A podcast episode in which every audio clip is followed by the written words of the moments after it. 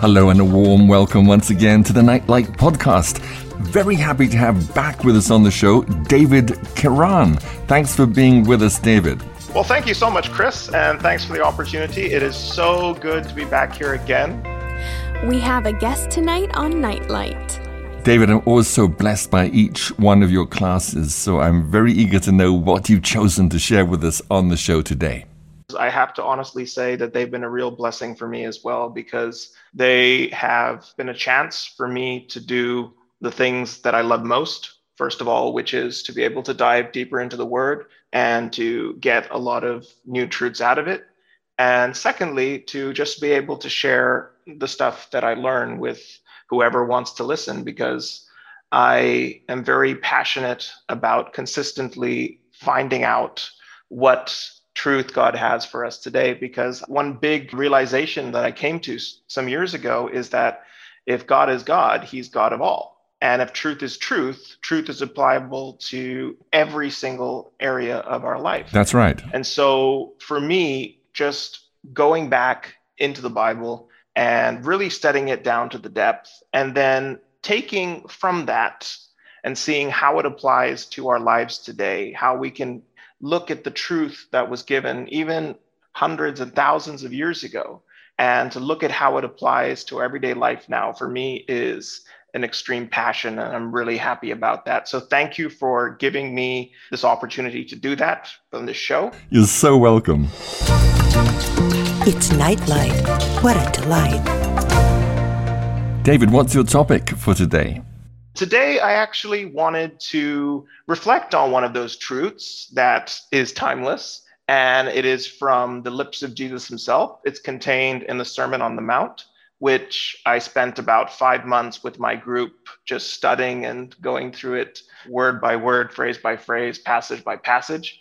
This particular passage is something that I've always kind of struggled with because it's not something that comes naturally to me.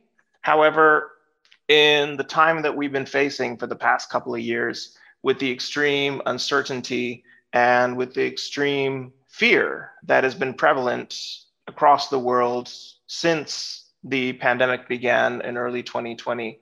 I think some of these scriptures have taken on a new light for me. And so the passage I want to study today is what Jesus had to say to his disciples when he told them to take no thought or in other words, do not worry. So, Chris, if you have your Bible handy, please can you read to us from the sixth chapter of Matthew, beginning with verse 25 through 34? My pleasure. One of my favorite passages, too.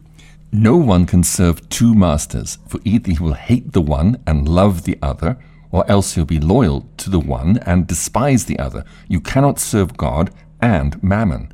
Therefore, I say to you, do not worry about your life, what you will eat or what you will drink, nor about your body, what you will put on.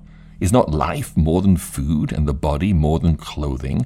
Look at the birds of the air, for they neither sow nor reap nor gather into barns, yet your heavenly Father feeds them. Are you not of more value than they? Which of you by worrying can add one cubit to his stature? So why do you worry about clothing? Consider the lilies of the field, how they grow.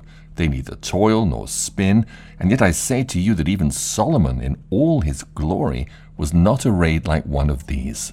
Now, if God so clothes the grass of the field, which today is and tomorrow is thrown into the oven, will he not much more clothe you, O you of little faith? Therefore do not worry, saying, What shall we eat, or what shall we drink, or what shall we wear? For after all these things the Gentiles seek. For your heavenly Father knows that you need all these things. But seek first the kingdom of God and his righteousness, and all these things shall be added to you. Therefore, do not worry about tomorrow, for tomorrow will worry about its own things. Sufficient for the day is its own trouble. Perfect. Thank you, Chris. Very beautiful passage very profound passage. Honestly, one of the passages that I had the most trouble with. Really? Because somehow this saying of Jesus didn't really sit right with me. I mean, it seems almost careless to not worry about the future. or to not be thinking about what comes ahead. For the longest of times, I just kind of put this passage in the background because I couldn't really face the truth of it or I didn't really see how it applied to me. I guess, like I said, with the pandemic and with everything and just the whole cycle of fear and worry, because there was a lot of periods of uncertainty. And I think also if you think to your life or your listeners also think back in your life, for the past two years, especially at the beginning, there were re- very real fears. Yes. Like, what's going to happen tomorrow? Are we going to get sick? Are we going to end up in a bad place? Is someone I love going to die? And those were very real fears. After a couple of months, once we were fully in the throes of it, the worry started becoming are we ever going to get back to normal? Is life ever going to go back the way it was before? Are we going to be able to meet the people that we love again? And then as that continued on for a few more months, the worry started becoming what are we going to do when we are unable to experience life the way that we're used to? It's true. And then after a few more months, the worry then became well, now that these two years have gone by, now the economy is in trouble. Now a lot of people have lost their jobs. Now there is the threat of war and there's a threat of of inflation and there's a threat of economic crash and there's just so many things around that can cause us to worry. That's right. So I went back to this passage trying to understand it to see what Jesus was really getting to because actually when you study the rest of Jesus' teachings I realized that I actually had a pretty incorrect view of it at first glance because Jesus is not advocating a lack of planning. Right. Jesus, in other places, specifically said that there has to be times where you stop and where you think and where you consider and where you make your plans and where you seriously have to take stock of everything before deciding what to do next. So, Jesus over here is not bashing planning. He's not saying that we should just live from day to day, fly by the seat of our pants, and not really worry what's coming up.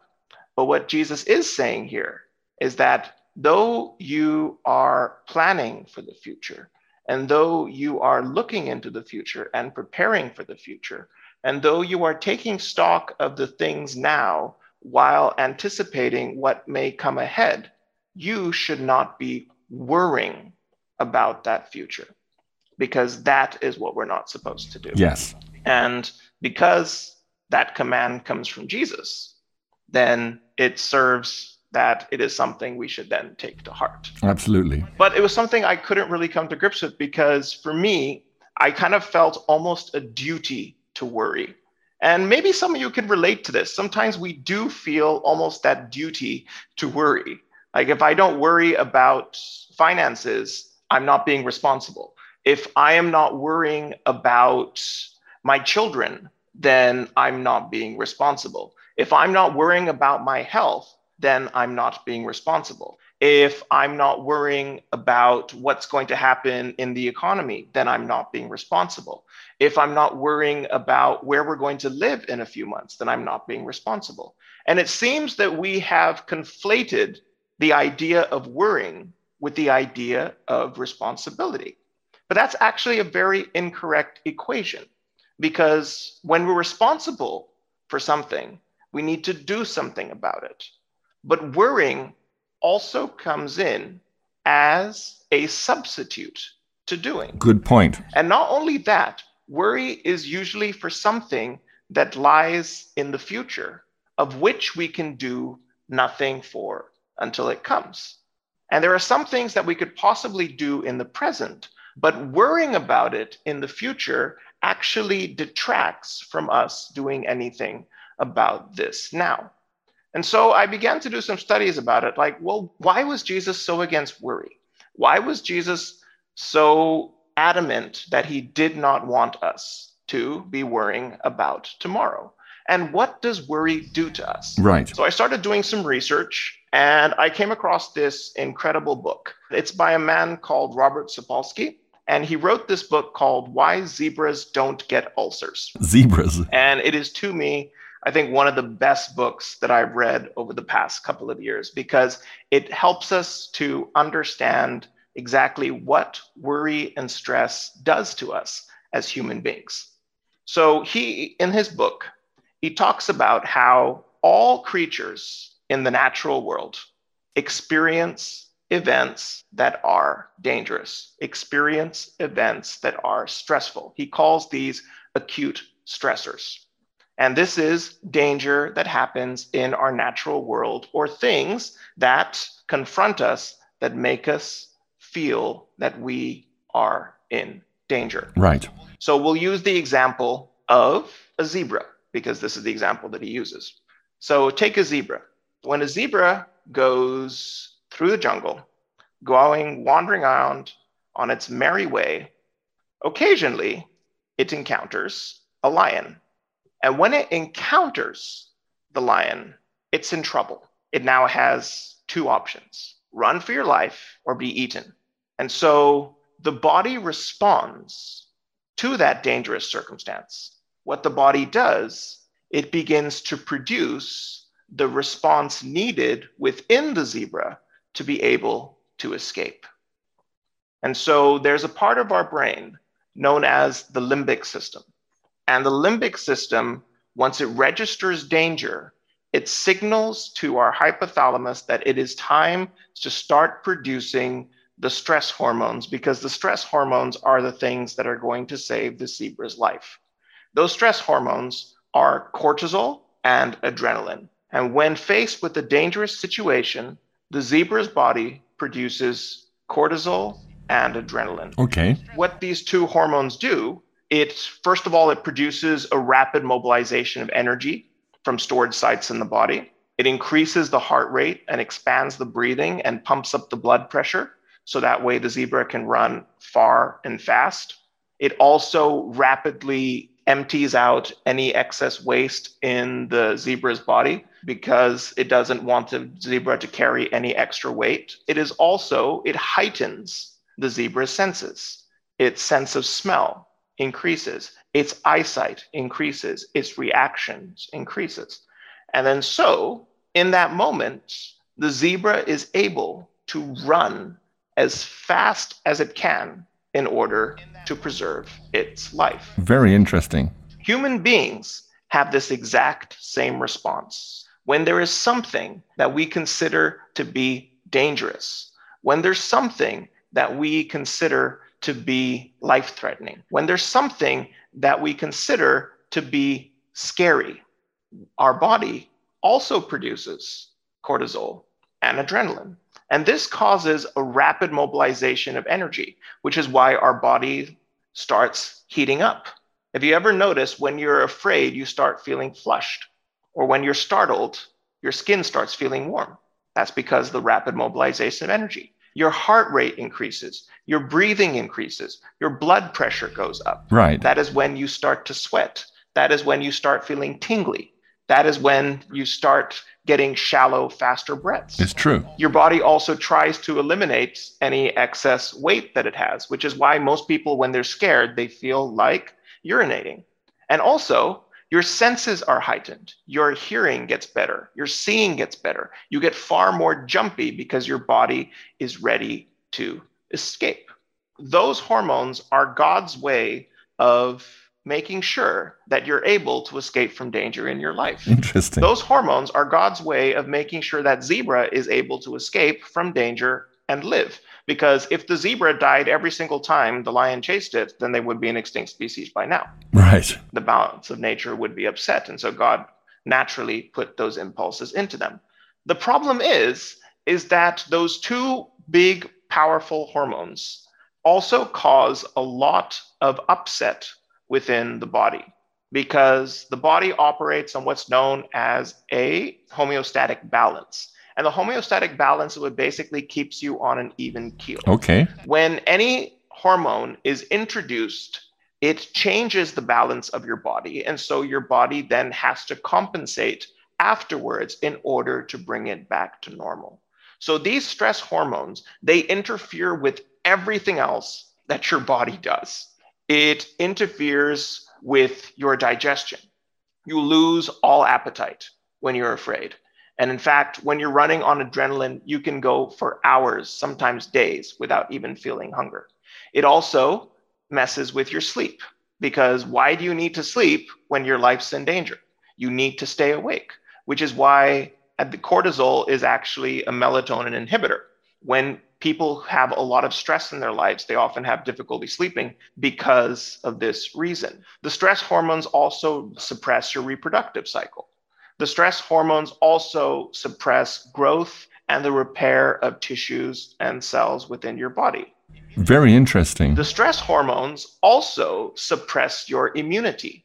You're more likely to fall sick and get ill when you are in a moment of stress. In fact, sustained stress over a period of time is one of the chief causes of diseases today. What it also does is the stress hormones also minimize your pain receptors. The craziest thing of all is that your stress hormones, this cortisol and adrenaline, they change and affect your cognitive and sensory skills. You're not able to think straight and reason properly because your only thought at this moment of time is go, go, go. And so the zebra encounters a lion. The zebra's body fills up with these hormones. The zebra runs for its life. And then one of two things happen. Either the zebra gets caught and his life is over, or the zebra escapes and then goes back to feeding. And when it escapes and goes back to feeding, the body then is able to release that stress. The body is then able to release those hormones. And then the body goes back into homeostatic balance. And the zebra carries on as normal. It's able to eat again. It's able to sleep again. It's able to repair itself again. It's re- able to boost its immunity again. It's able to think clearly again. Nightlight Insights. Human beings suffer the same responses, but human beings are the only creatures on planet Earth who can sustain the stress response by merely thinking of a stressful event. Gosh, it's true. This has been tested widely by scientists. They have discovered that human beings are the only creatures on planet Earth who, sitting in their bed, surrounded by absolute comfort, in the lap of luxury, with just the perfect temperature, having eaten a full meal and having a full and comfortable amount of money in their bank account, can actually experience almost physical pain because they are thinking about something stressful or something dangerous that might be coming on the horizon. And in short, what does this boil down to? Worry will actually kill you. It's true. An abundance of stress within your body, they're realizing, is a cause for heart disease, for liver disease, for kidney failure, for cancer, for so many of the diseases that we know today. They are caused not so much by what's going on around us, but a large majority of it is being caused by or is being aided by what's going on inside us. Yes. The overwhelming stress that we put ourselves under when we worry about something that hasn't happened yet. When we worry about something that could possibly go wrong. When we worry about something that isn't even in our control, but it disturbs us. But we're worried what's going to happen if we're unable to face it. We are going through the constant what if scenarios. Well, what if this happens? What if that happens? What if this happens? What if that happens? What if this happens? What if that happens?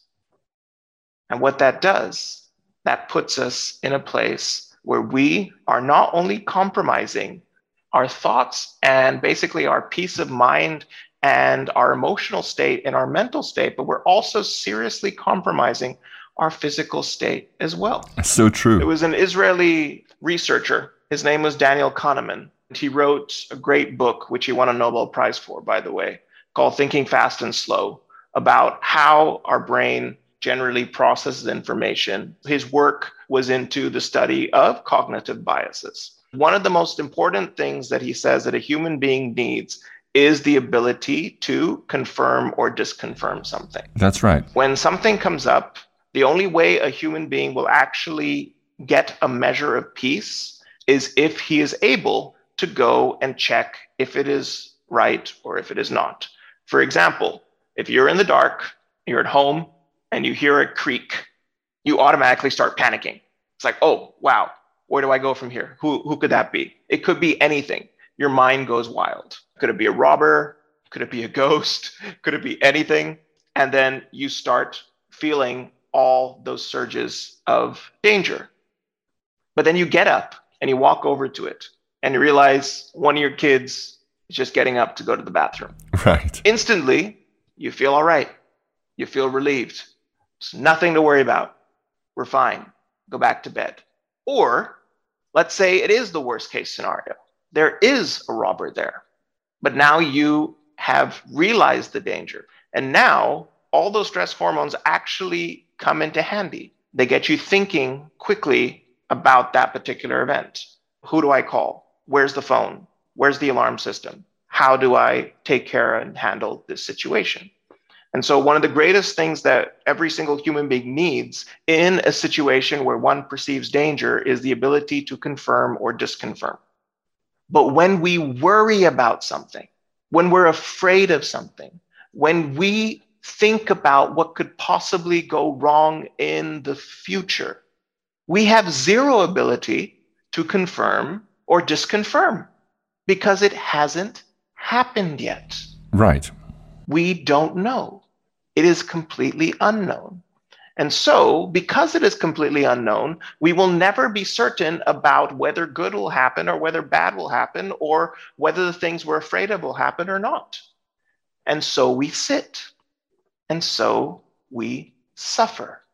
Even though today our lives may be going wonderfully and God may be looking out for us and taking care of us, and we may be experiencing his hand of providence and his abundant blessings, we can be emotionally, physically, mentally, and spiritually in anguish because we are worrying about what is not yet come. So sad. Because we're worrying about what we do not control.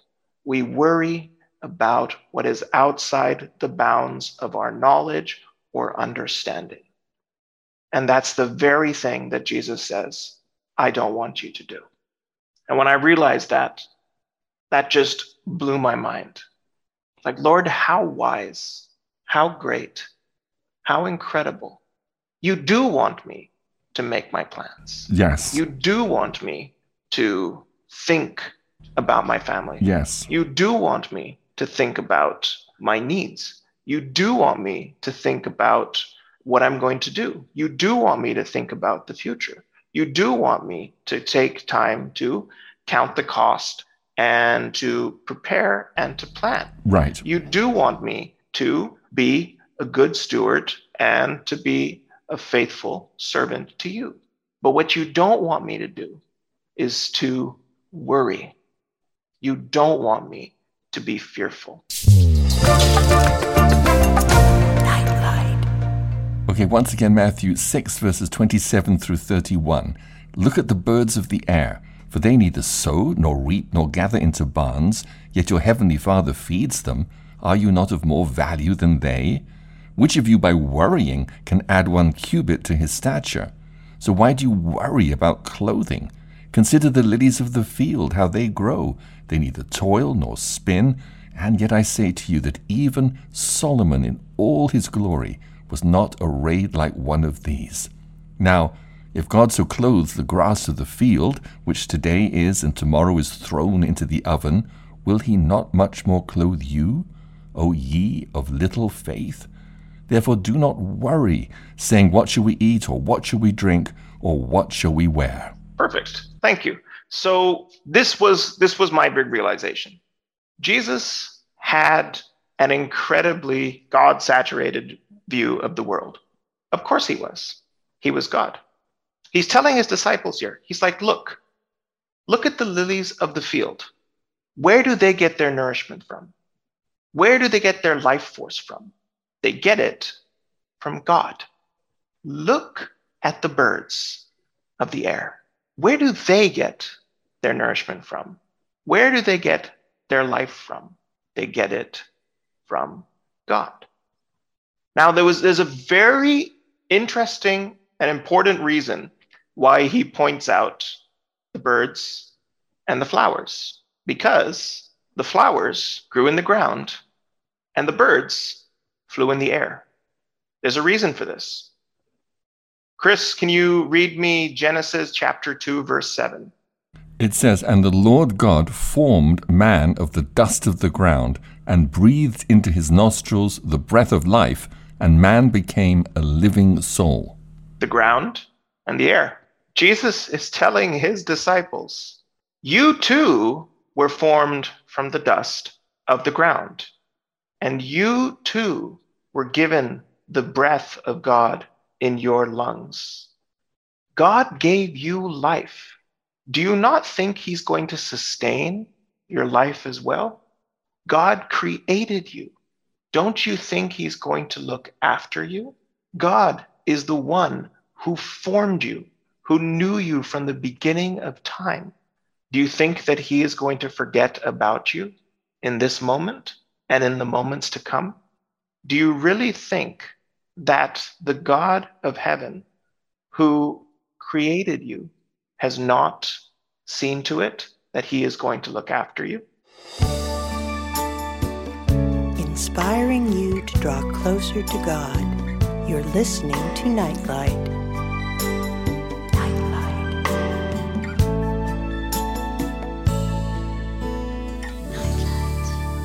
Could you read Psalms 139, verse 13 through 16? Chris? It says, For you formed my inward parts. You covered me in my mother's womb. I will praise you, for I am fearfully and wonderfully made. Marvelous are your works, and that my soul knows very well.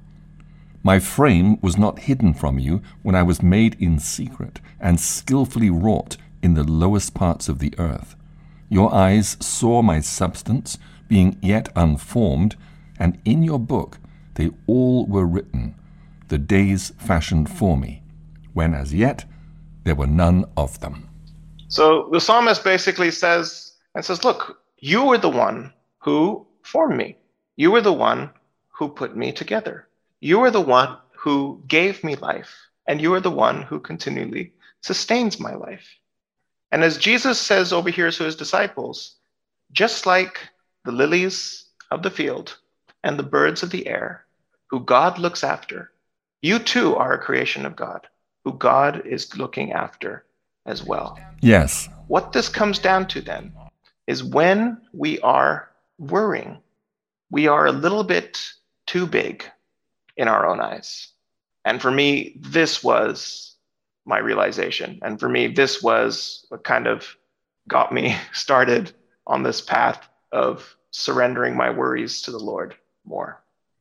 When we worry, it is because we are a little bit too big in our own eyes. I want to ask you to just think about what are some of the things that you worry about right now? And then ask yourself, is that something that's really under your control? Is it really something that is under your control and that you have complete autonomy and authority to do something in? 99.9% of the time, the things that we worry about are things that are outside the bounds of our control. Either they have to do with a circumstance that's around us, they have to do with something that another person is doing, which we have no control over, has to do something that's there within the climate and situation of the world over which we have no control. 99.9% of our worries come from things that are outside what we can control, come from things in the future of which we have zero ability to control.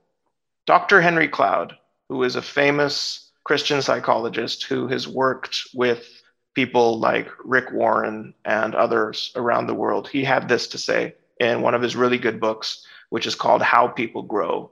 He said this according to the Bible and according to what's written out in the book of James, there are only three things that any of us can control our thoughts, our words, our actions. Everything outside of that is out of our control. But the problem with most of us is that we try so hard to control the things that are not ours to control. It's true. That we end up losing control over the things that we can actually use to make a difference in a situation our thoughts, our words, and our actions. And so, when we are worried about something, and it's something that we can't control, but we're still worrying about it, perhaps we are a little bit too big in our own eyes. Perhaps we think a little too much of ourselves and little bit too little of God. As Dr. Henry Cloud says, he says the first place to regaining your peace of mind is to give back to God the things that He can control and put our focus solely on what we can control and what is happening within our present. And that's exactly what Jesus tells us to do as he closes off this passage. Chris, back to Matthew chapter 6, verse 33 to 34. Sorry, 32 to 34. Verse 32 through 34 For after all these things the Gentiles seek. For your heavenly Father knows that you need all these things. But seek first the kingdom of God and his righteousness, and all these things shall be added to you. Therefore, do not worry about tomorrow, for tomorrow will worry about its own things. Sufficient for the day is its own trouble. So, what does Jesus tell us to do? Your heavenly Father is looking after these things. What should you do? Look to him. Look to God. Look to his kingdom. Seek that above all. And then he will take care of you because he's your Father in heaven and because those are the things that he has under his control. And therefore, do not take that worry for tomorrow because today itself has enough trouble in it. All you have is what's in front of you. All you can deal with is what's in front of you. All that you have been given is what you have to face right now. That is what you can impact and influence through your words, through your thoughts and through your actions. Anything beyond that belongs in God's control and should be entrusted to Him. Anything in the future should be left to Him. As the great, I think it was Dwight L. Moody, who said when someone came up to him and said, uh, Dr. Moody, do you have dying grace? And he said, To be honest, I don't know, because I'm not dying yet. Very true. That's right. It's impossible to have grace for something that's coming in the future that we are not facing yet. The Lord promises us in the Bible that as our days, so will our strength be. Amen. The future belongs to the Lord. He is already there, He has already determined the outcome. Praise God. And He has promised to work everything out according to his will and purpose. Amen. Should we think for the future? Yes. Should we plan for the future? Absolutely. Should we do our best to be faithful? Oh, yes. You owe that as unto the Lord. But in doing all of that, do not worry for the future. Do not be so large in your own sight that you think that whether or not you worry about something is going to affect the outcome. Rather, seek first the Lord. Seek first his kingdom. Seek first his righteousness. Put your trust in God because you are his creature, just like the birds and just like the lilies. You are his child, and he's got you, and he is taking care of you.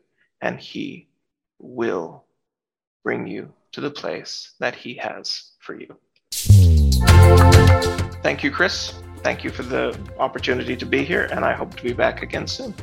You're welcome back anytime, David, and thanks so much for that very timely class that will help us all to have faith and trust and peace of mind and not to worry. I'll be back soon with another Nightlight show. God bless you all. Bye bye.